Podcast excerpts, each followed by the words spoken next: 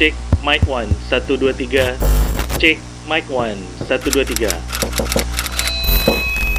Bicara Bincang agama, raih pahala. Bismillah, Assalamualaikum warahmatullahi wabarakatuh Assalamualaikum. Alhamdulillah wassalatu wassalamu ala rasulillah ma ba'du Eh, Pemirsa Usia TV di mana pun Anda berada Kembali lagi bersama kami di program Bicara Bincang Agama Raih Pahala Dan untuk program Bicara kali ini eh, Seperti biasa kita sudah kedatangan guru kita Ustadz Permana Hafizahullah Ta'ala Assalamualaikum Ustadz Assalamualaikum. Salam baik. Baik Ustadz, karena Ustadz sudah di sini Ustadz. Seperti biasa ini kan bicara akan mengangkat topik-topik yang lagi hangat Ustadz, ataupun yang terjadi di diri kita, ataupun di lingkungan lah Ustadz. Nah, ini ada yang mau kita tanyakan nih Ustadz. Mudah-mudahan Ustadz nanti bisa memberikan sedikit faedah yang mungkin insya Allah bisa kami amalkan dalam kehidupan kami sehari-hari nantinya. Jadi gini Ustadz, eh, ini lagi hangat juga ini Ustadz. Lagi hangat lah, terutama mungkin eh, di sosial media Ustadz. Ini permasalahan yang sebetulnya kalau Anda boleh eh, katakan klasik loh Ustadz. Sudah banyak sebetulnya dari dulu mungkin masalah yang terjadi.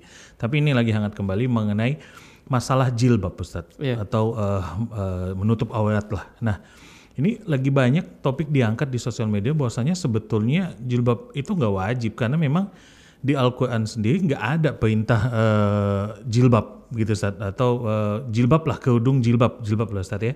Dan sampai akhirnya ketika mungkin polemik ini hangat, ada juga Anda pernah baca sampai ada salah satu eh, influencer lah mungkin. Apakah dia terkena subhat ini, akhirnya dia melepaskan jilbabnya. Karena dia mungkin ngerasa jilbab itu nggak wajib gitu.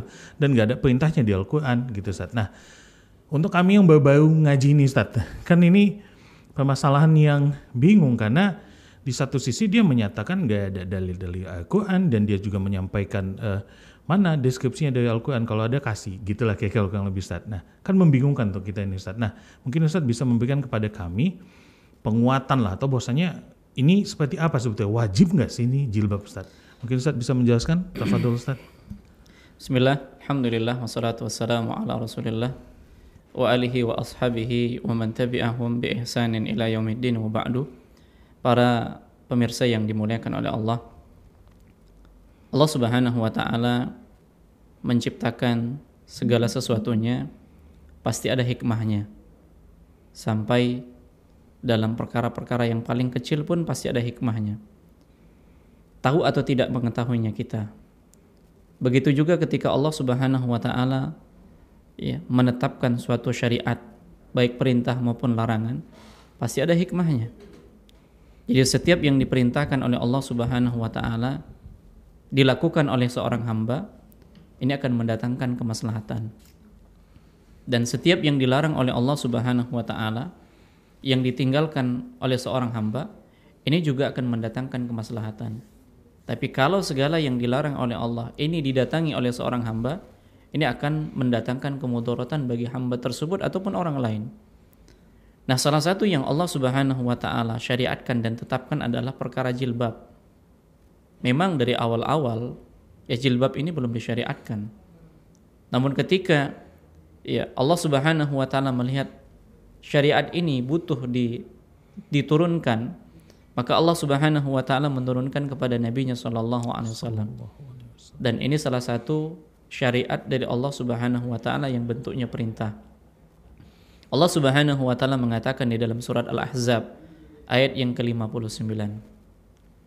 Ya ayuhan nabiyyu qul li azwajika wa banatika wa nisa'il mu'minin yudniyana 'alaihinna min jalabibihin dzalika adna ay yu'rafna wala yu'dain. Allah Subhanahu wa taala mengatakan, "Wahai Nabi, katakanlah kepada istri-istrimu, anak-anak perempuanmu dan wanita-wanita yang beriman." Artinya kaum muslimah. Ya, istri Nabi, kemudian anak-anaknya wanita muslimah. Apa yang diperintahkan? Yudnina alaihinna min jalabibihin agar mereka menurunkan jilbab mereka. Jadi mereka menggunakan jilbab mereka. Ini perintah dari Allah Subhanahu wa taala. Ini jelas. Ya, Nabi diperintahkan oleh Allah Subhanahu wa taala untuk mengatakan kepada istrinya, kepada anak-anak wanitanya, kepada wanita-wanita yang beriman agar mereka menurunkan jilbabnya. Ya. Ini perintah dari Allah Subhanahu wa taala. Kemudian di dalam ayat yang lain Allah Subhanahu wa taala menjelaskan di dalam surat An-Nur ayat yang ke 31 perintah menjulurkan pakaian ke bawah dada bagi seorang wanita ketika dia berhadapan dengan orang-orang yang bukan mahramnya. Ya jelas di dalam dua ayat ini surat Al-Ahzab ayat 59 kemudian surat An-Nur ayat 31 ini perintah untuk menggunakan jilbab. Ya, perintah untuk menggunakan menggunakan jilbab. Dari hadis Nabi Shallallahu alaihi wasallam riwayat Bukhari dari Ummu Atiyah radhiyallahu taala anha ya pada saat itu pada saat melaksanakan sholat Idul Fitri maupun Idul Adha maka Rasulullah Shallallahu Alaihi Wasallam memerintahkan kepada para wanita untuk keluar bahkan sampai wanita yang haid pun diperintahkan untuk keluar. Ya untuk memperlihatkan syariat syiar-syiar kaum muslimin. Ya untuk mengagungkan kemuliaan kemuliaan Islam kan seperti itu. Kemudian qalat imra'atun salah seorang wanita mengatakan ya Rasulullah ihdahunna salah seorang dari kami dia tidak memiliki jilbab. Ya, dia tidak memiliki jilbab. Jadi Nabi memerintahkan kepada wanita seluruhnya yang dia kecil, anak-anak, dewasa yang dia haid, ini diperintahkan untuk keluar menuju lapangan bersama dengan kaum muslimin dan mereka ditempatkan di tempat yang memang terpisah kalau dia haid kan seperti itu. Lalu Nabi saw mengatakan kepada wanita yang uh, datang kepada Nabi mengadukan bahwasanya ada temannya yang tidak memiliki jilbab. Litul bisha sahibahuma ya sahibahu uh, sahibahuha. Uh, hendaknya dia meminjamkan hendaknya temannya itu meminjamkan min jilbabiha. Ya hendaknya temannya itu meminjamkan jilbabnya untuk yang tidak memiliki jilbab ini menunjukkan apa? Nabi Wasallam memerintahkan kepada para wanita ketika mereka keluar menggunakan jilbab. Ya bahkan sampai yang tidak punya jilbab ini pun diperintahkan untuk menggunakan jilbab. Caranya bagaimana? Pinjamkan yang punya. Ya, pinjamkan yang pinjamkan yang punya. Dari sini ya surat Al-Ahzab ayat yang ke-59. Kemudian surat An-Nur ayat yang ke-31. Hadis Nabi wasallam memerintahkan wanita untuk keluar pada saat sholat Id dan memerintahkan kepada mereka untuk meminjamkan jilbabnya bagi yang tidak memiliki jilbab. Ini menunjukkan bahwasanya jilbab ini syariat siapa? Ternyata syariat Allah Subhanahu wa taala. Ternyata perintah menggunakan jilbab ini yang memerintahkan adalah Allah, yang memerintahkan adalah Rasulullah Shallallahu Alaihi Wasallam. Jadi kalau dikatakan tidak ada dalil yang menunjukkan perintah untuk menggunakan jilbab dan hanya kelompok-kelompok tertentu saja yang membawa ya prakteknya di tengah-tengah apa namanya negara kita ya di tempat tinggal kita ini ini suatu perkataan yang salah. Karena Allah Subhanahu wa taala telah menurunkan ayatnya perintah untuk menggunakan jilbab. Naam. Dan perintah menggunakan jilbab ini ada dua manfaatnya. Ada dua manfaatnya.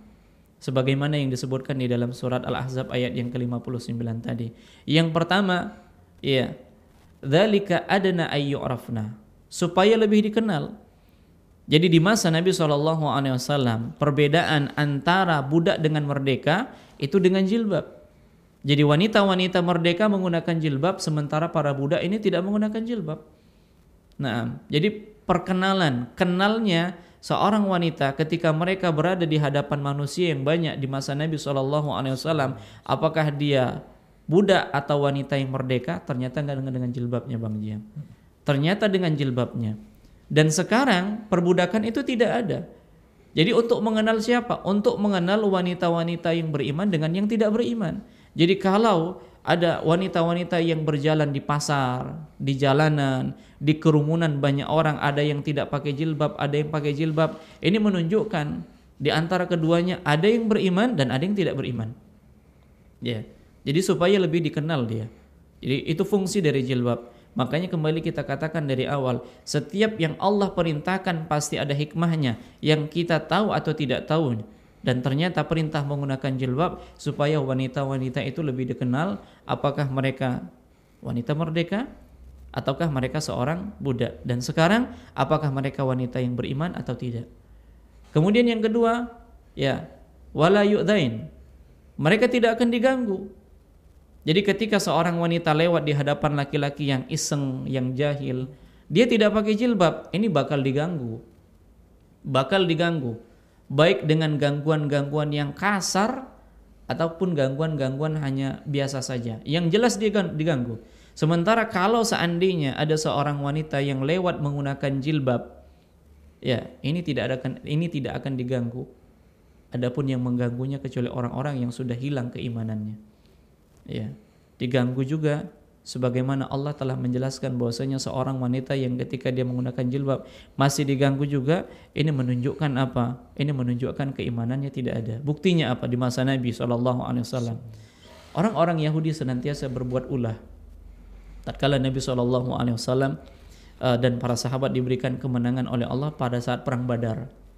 Nah orang-orang Yahudi khususnya Yahudi Bani Qainuqa ini buat ulah. Ya ini buat ulah. Nah perintah untuk menggunakan jilbab itu sudah ada.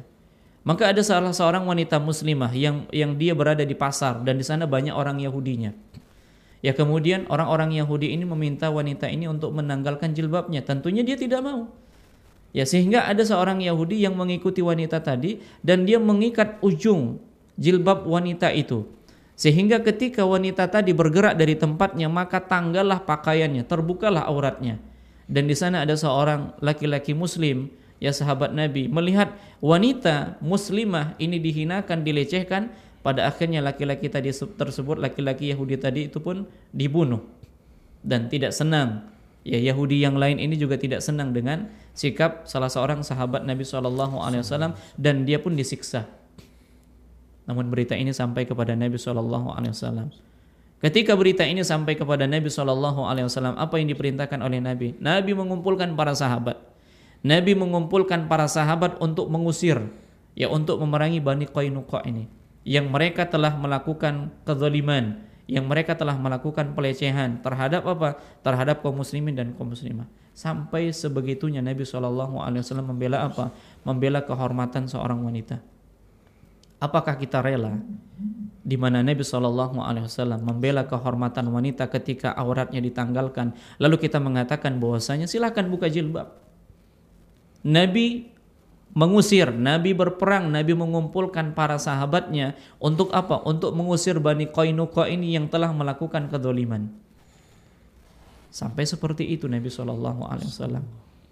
Lalu kalau ada yang mengatakan bahwasanya jilbab itu itu bukan syariat Allah hanya dibawa oleh kelompok-kelompok tertentu saja dimasukkan ke dalam negara kita yang pada akhirnya sebahagian dari kaum muslimah yang dia tidak percaya kemudian yang tipis keimanannya pada akhirnya dia menanggalkan jilbabnya.